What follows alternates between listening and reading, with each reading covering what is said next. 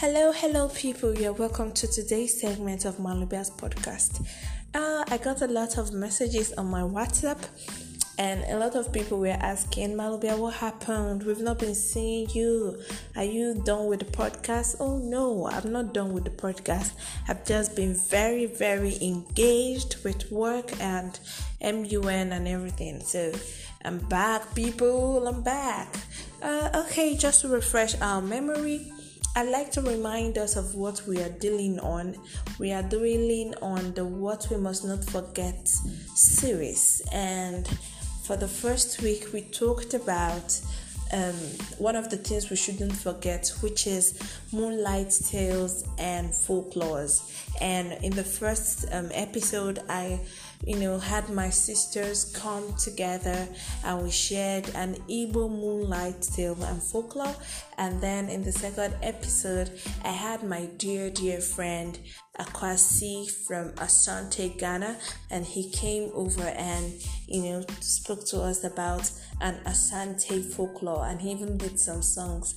And I really, really loved that segment. It was really, really inspirational because I learned that um, I learned that um, we are very similar Africans. We are similar because if you listen to the Asante folklore, it is extremely similar to um, the Igbo folklore. The only difference is the names and you know the language and the song, but it is the same thing, the same storyline, the same everything. And so this is why we are Africans. We must not forget what we are known for. We must not forget where we are coming from. We must not forget our folklores and our moonlight tales. So if you are a grown-up person and you're listening to me, you must make sure it is your duty, it is your responsibility to ensure that your children and your children's children do not grow up without you impacting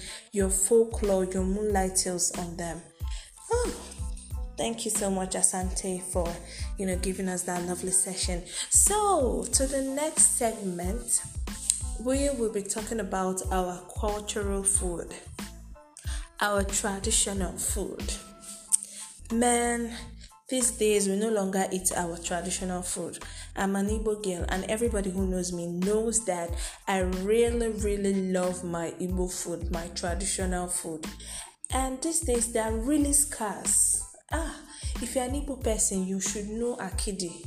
We, are, we cannot even, I don't even know whether you say plant the Akidi tree you know, akidi, ubaka. akidi, ubaka, ukwa. Ukwa is breadfruit. I don't know what akidi is called in um, English. I don't know what ubaka is called, but man, you need to try these delicacies. In fact, I can't remember the last time I had them. And the only thing you see in restaurants is um, rice, fried rice, um, continental rice, seafood rice. Can we have restaurants where you can walk in and eat akidi? Do people even hunger for akidi anymore? Fufu, they say eat fufu, they say smelling, smelly.